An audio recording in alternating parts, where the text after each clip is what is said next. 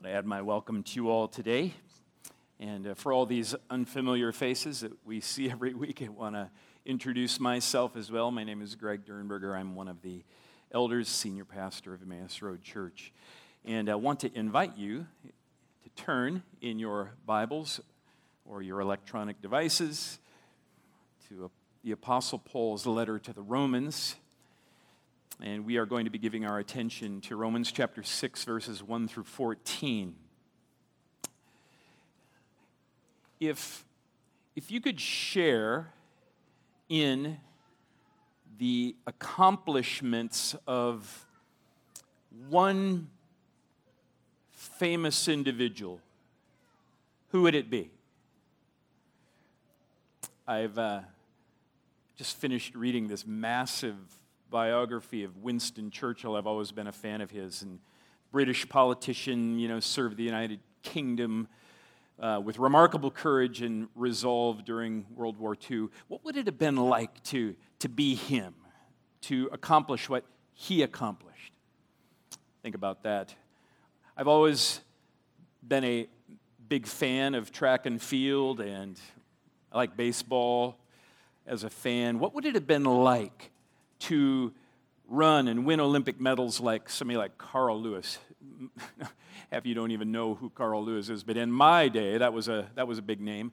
Or pitch like Greg Maddux, you know, to accomplish what he accomplished. There was a time when I was fascinated by astronauts, and so I, I, I would imagine, what would it have been like to be Neil Armstrong and stake a claim to be the first man on the moon? It stirs a little bit of adrenaline. Or what about the heroes of the faith? What would it be like to have shared, to share in the accomplishment, the achievement of a Hudson Taylor who just broke into inland China, or Billy Graham and have preached to thousands and thousands? John Stott, there's another one whose accomplishments as a, a preacher I, I, I could enjoy sharing. Um, he writes, "The great theme of Romans chapter six is that the death and resurrection of Jesus Christ is not only historical facts. They're not only historical facts and significant doctrines, but they are personal experiences of the Christian believer. Every Christian believer. They are events in which we ourselves have come to share." Now that should just kind of blow our minds. In what sense do we share these achievements? In what sense do Christian believers like you and me share in the accomplishment, what Jesus has done, and to what end? Well, according to Paul in Romans chapter six, verses one through fourteen, all Christians are united to Jesus in his death and resurrection, which means it is both logically and experientially inconceivable that we should go on living in sin. And sharing in that achievement, sharing in the achievement of Jesus' death and resurrection is something that, oh man, it just f- far surpasses, you know, defeating Nazis or winning gold medals or walking on the moon or winning a World Series, or dare I say, penetrating the hardest to reach people groups and preaching Christ to thousands. Overcoming habitual sin patterns in the life of a true believer, well, that's what Paul is concerned about in Romans chapter six. So I want to invite you, if you're physically able and as an expression of regard for God's word, please stand with me and follow along carefully, carefully to these verses, Romans chapter six, verses one through fourteen. Here's what Paul writes. "What shall we say then? Are we to continue in sin that grace may abound? By no means. How can we who died to sin still live in it? Do you not know that all of us who have been baptized into Christ Jesus were baptized into his death? We were buried, therefore, with him by baptism into death, in order that, just as Christ was raised from the dead by the glory of the Father, we too might walk in newness of life. For if we have been united with him in a death like his, we shall certainly be united with him in a resurrection like his. We know that our old self was crucified with him in order that the body of sin might be brought to nothing, so that we would no longer be enslaved to sin. For one who has died has been set free from sin. Now, if we have died with Christ, we believe that we will also live with him. We know that Christ, being raised from the dead, will never die again. Death no longer has dominion over him. For the death he died, he died to sin once for all. But the life he lives, he lives to God. So you also must consider yourselves dead to sin and alive to God in Christ Jesus. Let not sin, therefore, reign in your mortal body to make you obey its passions.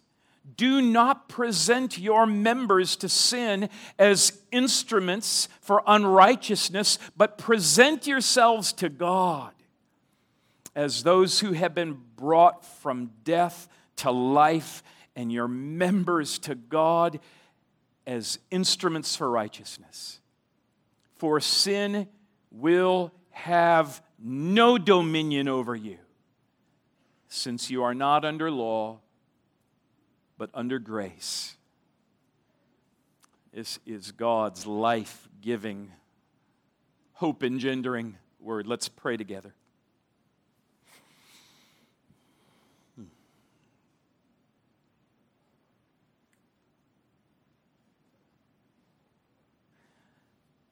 Oh, the remarkable, astonishing things that are communicated to us in this text, O Lord. I pray that you would so build up and so encourage discouraged believers who find themselves losing the battle with habitual sins day in and day out. I pray that they would be, you'd take them by the hand of your Holy Spirit and lift them up today. And Lord, for those believers who have made peace with sin in their minds, creating all kinds of theological constructs that allow them then to justify and even revel in sinning, I pray that you would come by your Holy Spirit and slice through that fog, O Lord, and deliver us all from ongoing, habitual patterns of sinning that would be dishonoring to you and a denial of this truth that we have been joined to Jesus Christ. We pray for an outpouring of your Spirit and an intensifying of your sanctifying work in every soul, every soul that trusts you. Pray that would happen for your glory, God, for our deliverance, for our for our joy in Jesus, in whose name we pray. Amen. Please be seated. What shall we say then? Then. Then. It's like a therefore, right? And then you got to see what it's there for. So therefore, in light of all that Paul had, has said in Romans chapter four and five, what do we say? What do we do? More specifically, once we understand that our sin and our guilt and our condemnation has all been imputed to Christ, and that Christ's perfect life of obedience, righteousness, has been imputed to us, and God now counts us holy, blameless, above reproach, how then should we think? How, what, what is our response, our appropriate response going to be to ongoing habitual sin patterns in our lives? I'm forgiven. I'm forgiven. Yes. And, and God sees me as if I'd never sinned, and He sees me as if I'd always obeyed. But I still sin. Now what? What then? And for some, that what then or that now what, it means it means doubt. It means fear. Man, I'm still sinning. Am, that, am I really saved? And for others, that what then or that now what is like, man, it's like passing your driver's test. You know, it's a, it is a license to get out on the road. Just do whatever you very well please. God accepts me just as I am. God loves me unconditionally. He saves me by His grace, apart from any merit of my own. His forgiveness is guaranteed. Therefore, continuing sin and sin patterns in my life, this is just another occasion for you, to, for me to experience more of God's grace and kindness and goodness. Wow. Thank you, Lord. I can just keep right on sinning. What should we say then to that? How should we respond to, to logic like this? Is really the outcome of our right standing with God that we just kind of merely lighten up in our obedience to the Lord? He's cutting us an awful lot of slack. Let's live in the goodness of all that slack. Is the doctrine of justification, namely, just as if I'd never sinned, just as if I'd always obeyed, does that mean, or is it meant to promote carelessness when it comes to ongoing sin in the life of a believer?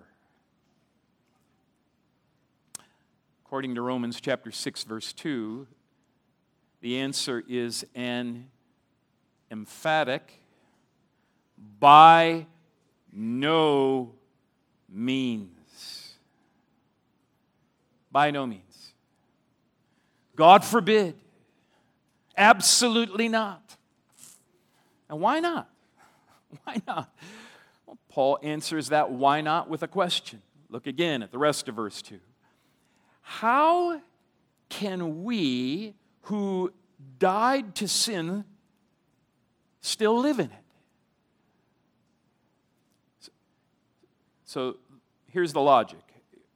Since you've already died to sin, you can't keep on living in it, right?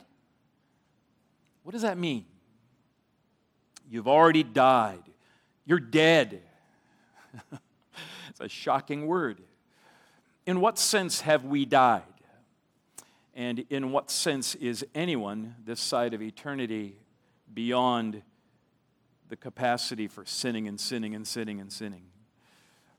Well, let's start with the we, as in we died to sin. Who is that? And the who the we are or is, they're Christians. The we are Christians. And we know that because verse three says, "Do you not know that all of us who have been baptized into Christ Jesus were baptized into his death?" Now, baptism is what you experience when you become a Christian. Baptism is an expression of repentance for the forgiveness of sins. We get that from Mark chapter one, verses four and five, where it says, "John the Baptist appeared in the wilderness, preaching a baptism of repentance for the forgiveness of sins, and all the country of Judah was going out to him, and all the people of Jerusalem. And they were being baptized by him in the Jordan River, confessing their sins." We get it from Acts chapter two, verse thirty-eight, where Peter said to them, "Repent, repent, and let each of you be baptized in the name of Jesus Christ for the forgiveness of your sins, and you shall receive the gift of the Holy Spirit." So baptism, for us, as we understand it, involves confessing your sins. It involves repenting of your sins. It involves calling on Jesus to wash away your sins. We get this from Acts twenty-two sixteen. "And why do you delay? Arise and be baptized. Wash away your sins," calling on his name. Calling on his name and baptism go hand in hand. And so in Romans six two, we believe that Paul is referring to believers, that is, those who have admitted their sins, those who have turned from their sins, those who have trusted Christ for the forgiveness of their sins, calling on his name. Romans six two. How, how can we, how can we baptized believers who died to sin still live in it? So that's the we. And then in what sense have we, these baptized believers in Christ, died? How have we died to sin? Look at verses four and five. "We were buried, therefore, with him by baptism into death, in order that just as Christ was raised from the dead by the glory of the Father, we too might walk in newness of life. For if we have been," this is so key now, listen carefully, "if we have been united with him in a death like his, we shall certainly be united with him in a resurrection like his." So, so we have died to sin in the sense that for all true believers in Christ, there, there is a union with Christ. We are united to Jesus in such a way that what happened to Christ is counted by God as happening to us. Last week we talked about the doctrine of imputation. Now we're talking about the doctrine of union with Christ. So on account of our union with Christ, union with his Christ in his death, which baptism portrays, it's our death. His burial, which baptism portrays, is our burial. His resurrection, which baptism portrays, is our resurrection. What Jesus accomplished is counted by God as our accomplishment. Look at verses three through six again. "Do you not know that all of us who have been baptized into Christ Jesus were baptized into his death? We were buried, therefore, with him by baptism into death, in order that, just as Christ was raised from the dead by the glory of the Father, we too might walk in newness of life. For if we have been united with him in his death like his, we shall certainly be united with him in a resurrection like his. We know that our old self, and, and, and old self, that's the, that's the old me, the, the old me that was rebellious against God, defiant towards God's laws, blind to the glory of God, just dead to any affection, desire, love, humility, anything before God, resistant to his wisdom, unbelieving towards his promises. That old self, that old self was crucified with him. That's just another way of saying we died with him, in order that the body of sin might be brought to nothing, so that we would no longer be enslaved to sin. So, loved ones, it, it's by, it's by virtue of our union with Christ, we died to sin as Christ died to sin. That means that in God's eyes, we are as free from sin, from sin's penalty, as if we had died on the cross ourselves. So here we are. We're, we're flawed, we're sinful, but united to Christ.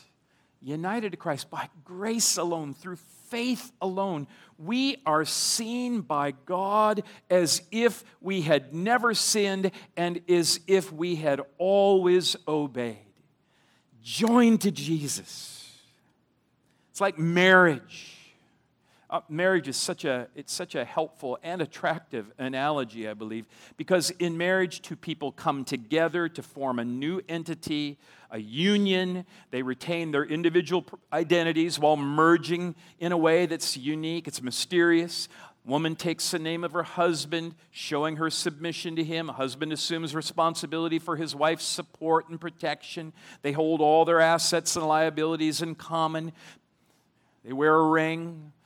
It's symbolic evidence of their special relationship. And so it is when we are wed to Jesus Christ. Though we retain our own personalities, our natures are dramatically changed as we become partakers of Jesus.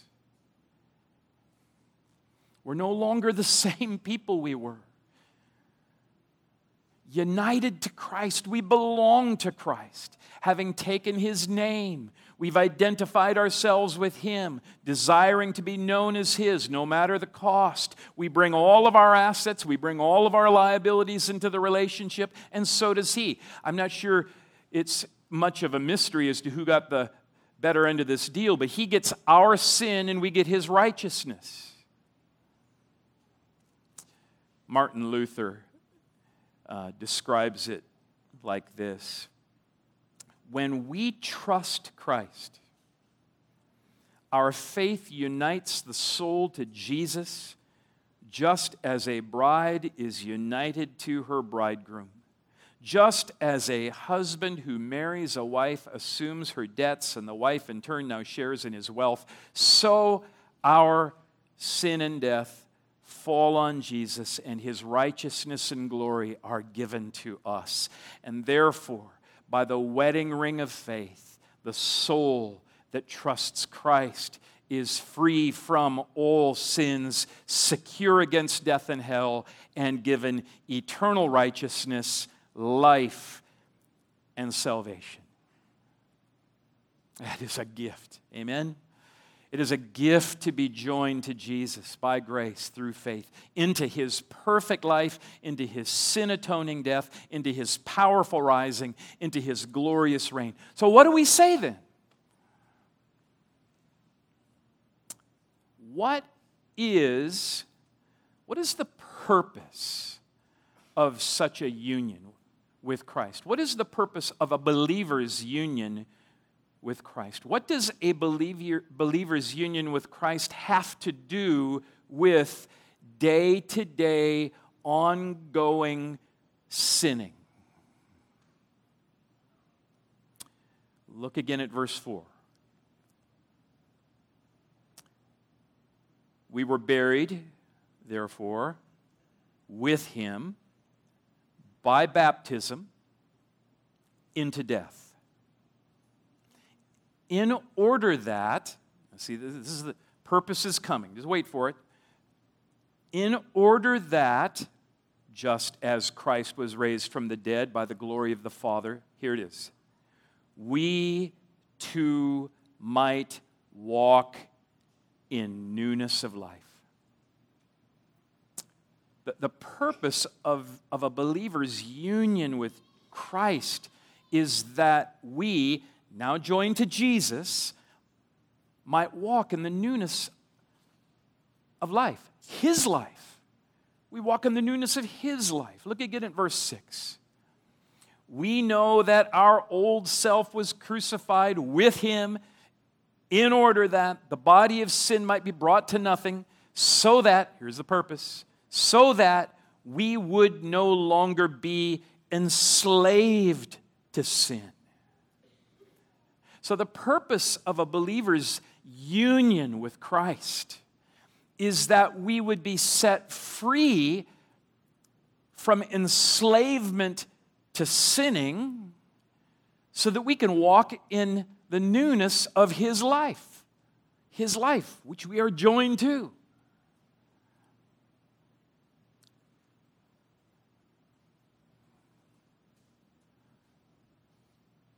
So does that mean that our union with Christ implies that we'll never commit another sin? I mean, if we're really joined to him, we'll never commit another sin? Is that what it means? Hardly. But what then is the practical effect of a believer's union with Christ? What, what, what's fair to expect here? What is the effect of union with Christ? I don't believe that Paul is implying perfection.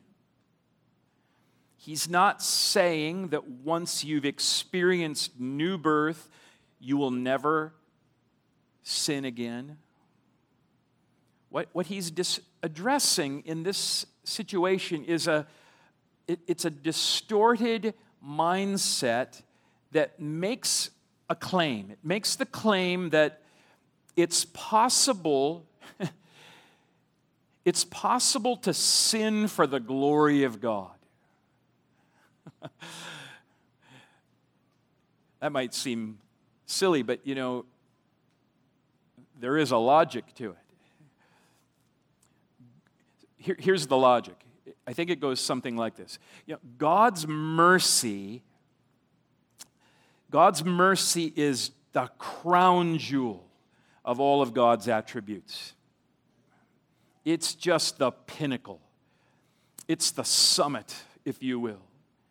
And so when God pardons sinners on the basis of unmerited grace, he puts that mercy on display. It is glory. Glory to God. Mercy. Wow. That's a good thing. And therefore, this is how the logic goes. The, the more sin that happens, well, the more mercy is displayed. And of course, the more mercy displayed, the more glory God gets. Therefore, keep on sinning. I mean, keep that glory train just going. Stoke the fire. Glory to God. I'm sinning. And it's to this mindset that Paul says in verse two, how can we who died to sin still live in it? Live in it. Live in it. And, and, and, and here I, I believe that living in it, that's, that, that corresponds to what verse one says, where Paul writes, are we to continue in sin that grace may abound? Living in it, continuing in it. The logic of verses one and two is that when you're joined to Jesus in his death, you cannot go on with an unchallenged, unchanged pattern of sin in your life. Living in it, continuing in it. No, no, no. Yeah, how, that's impossible. How can it be impossible? Why can't it go on? And in verse six, Paul says, it's because our old self was crucified with him. We're joined to him so that we would no longer be enslaved to sin.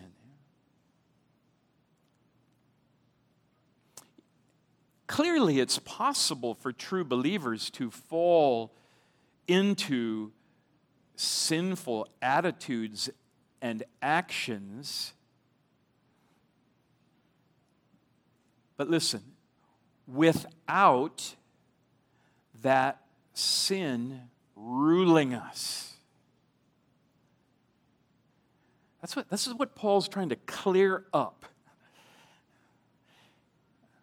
It's, it's this living in, it's this continuing in sin, it's this being under the dominion of sinning. If you're joined to Jesus, it's, it's, that's just not logical. So, so, so that, that kind of thinking, sinning for the glory of God, we, we need to dispel that crazy notion. Romans six fourteen says, sin will have no dominion over you, since you are not under law, but under grace. Now, now that is an encouraging reality. In, in union with Jesus, the believer has real, actual, functional freedom from enslavement to sin. It is no longer necessary. It's a, it's a great phrase. Lock that in. It is no longer necessary that sin be controlling you like a slave master. You died. You're joined to Jesus in his death. What he achieved is your achievement. It's not necessary that you do that over and over and over and over and over every day.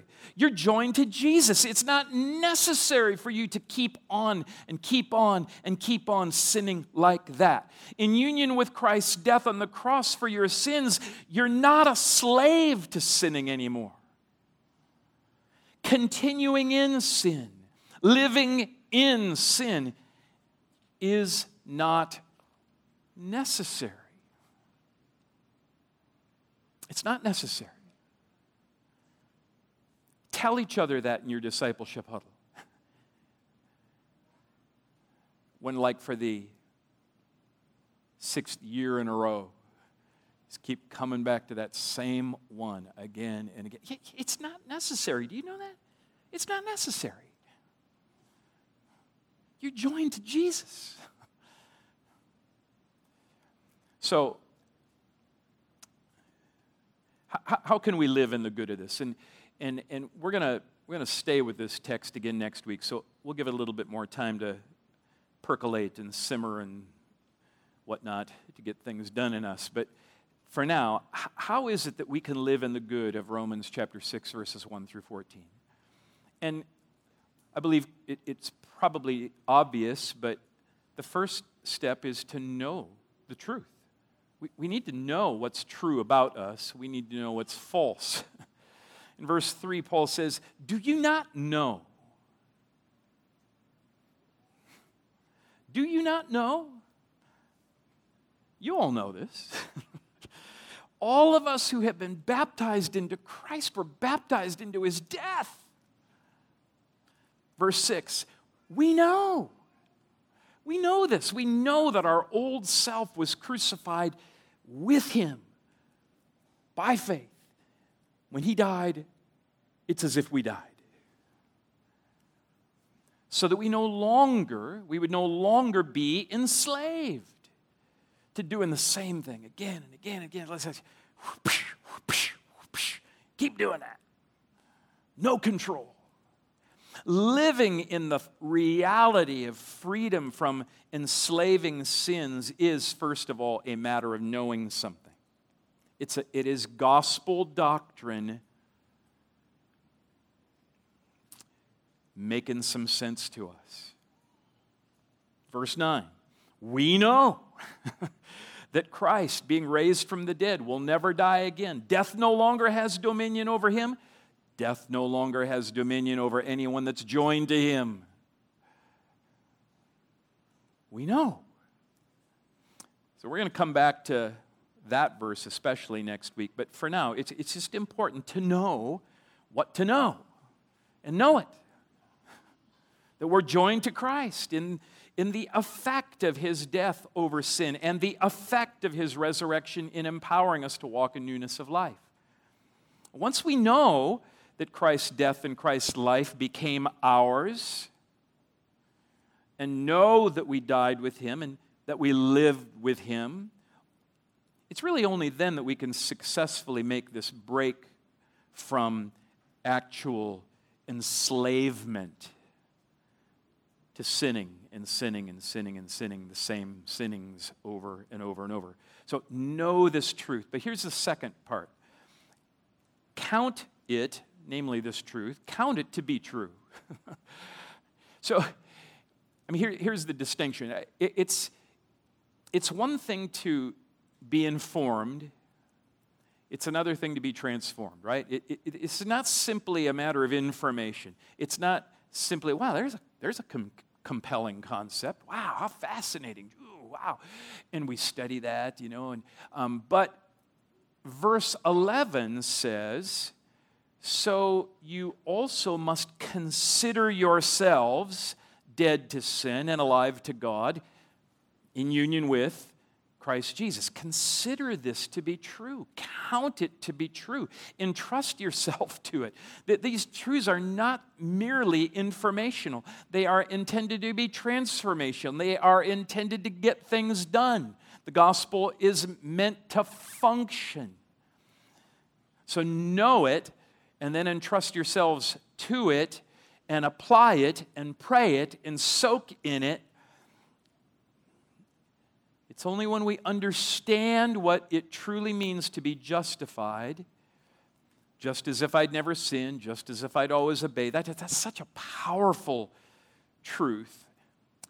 It's only by knowing that, and then, and only then, can we make any progress in this process of practical holiness, of it actually being true in our lives. It's only when we understand that we've been declared righteous by God that we can have any hope in the process of being made righteous. But then once you understand it, understand what our standing is before God, namely, holy, righteous, above reproach, it's then that we can enter successfully into the process of becoming what we already are. So that, that's what, that's the whole meaning of that big word, sanctification, right? It's the process whereby, sanctification is the process whereby we become what we already are. Righteous, holy before God. Here's how one of our respected friends puts it. We can only kill the sin that has already been killed when we were killed in Christ. Let me say that again. We, we can only kill the sin that has already been killed when we were killed in Christ. Or to put it positively, we can only achieve practical righteousness as a working out of the imputed righteousness. The battle of sanctification is to become what we are in Christ, namely, righteous with the imputed righteousness of Christ.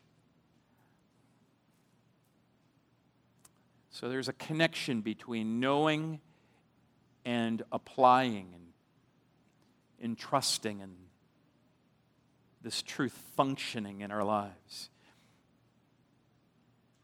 Here's third means, I think, which is helpful for us practically. According to the text, the next, the next thing is to offer ourselves to God. Offer yourself to God. We, we have a choice to make. We, we've got many choices to make every day. We may offer the parts of our body to God for use in righteousness, or we can offer the parts of our body to God for unrighteousness, wickedness. According to verse thirteen, Paul says, "Do not present your members to sin as instruments for unrighteousness, but present yourselves to God as those who have been brought from death to life." Offer yourself to God as one who is joined to Jesus, and your members to God as instruments for righteousness. So, you know, we got brains, and we got tongues, and we got eyes, and other body parts, and whatnot, and, and in and of themselves, you know, they're essentially morally neutral, but the way in which we choose to utilize these body parts determines whether we honor the Lord or grieve the Lord.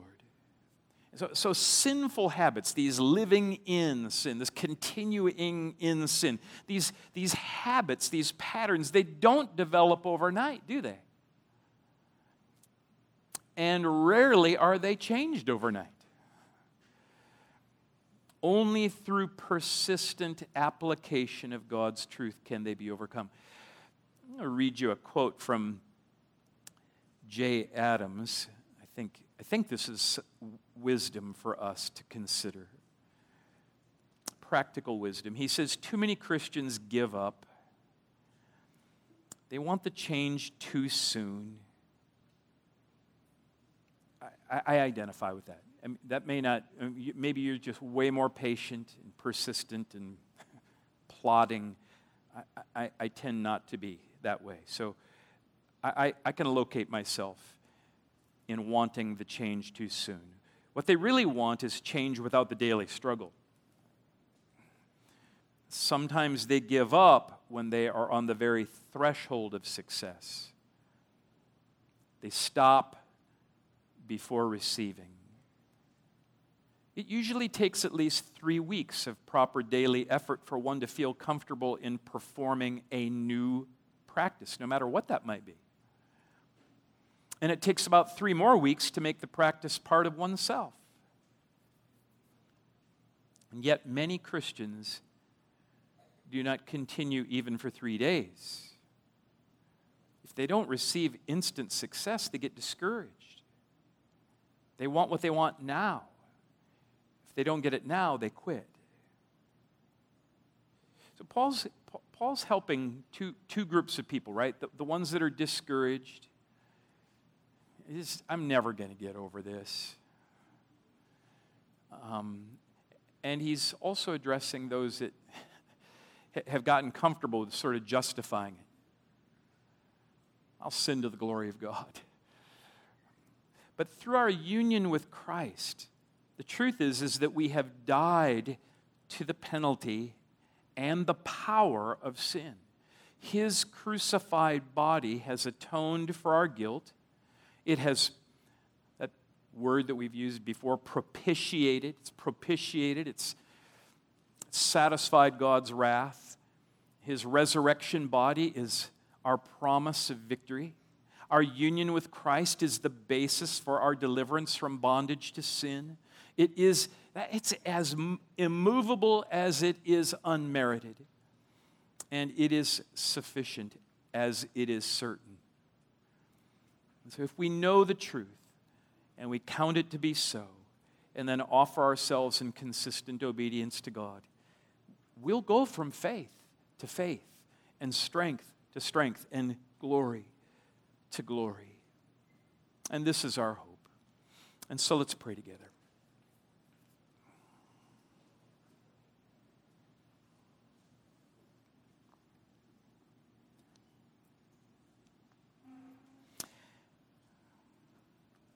So, Lord, we we can we can hear gospel doctrine. We can understand gospel doctrine. We can know and agree with gospel doctrine.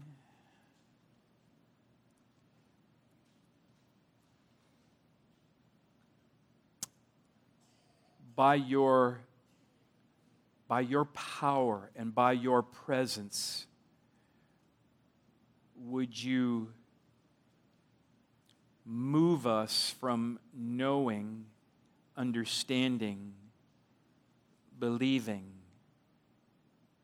to trusting, to relying, taking hold of. Take hold of us, O Lord. We pray, Holy Spirit, that you would come and intensify the work of the gospel in our lives, this making us holy. Intensify this work which we cannot fulfill apart from you. Trying harder doesn't get us very far. But when your dynamic activity, your empowering presence comes, we're divinely helped so that we can work out our salvation with fear and trembling as you impart to us the will and the faith and the steps of obedience. And so we pray that you would show your strength so that these glorious gospel doctrines actually function among your people. Lord, I want to pray now. It just comes to my mind. I'll pray for those who, who live in and continue in lack of self-control. Pray for those who live in and continue in bitterness and unforgiveness and resentment. Pray for those who live in and continue in attitudes that can be hidden, but still come out in sideways ways, inappropriate ways, hurtful ways at times.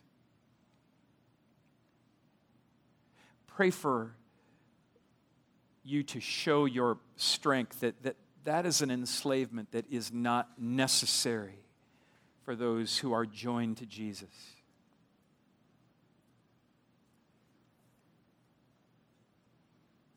Pray for other sin patterns like caving into lust, which probably would be one of the first ones that comes to our mind. Lord, Lord, let that be, let that be, let this be a people.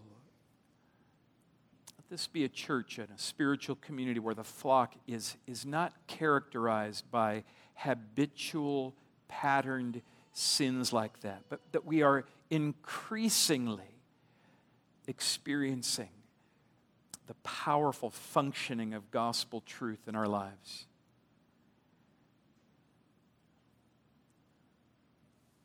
So we're going to pray, Lord, together now in song, and ask that you would answer, answer our cry. Deliver us, Lord. Rescue us in our day of trouble, our days of trouble, our times of trouble, and when, tr- when sin is our trouble. Hear our cry, O Lord.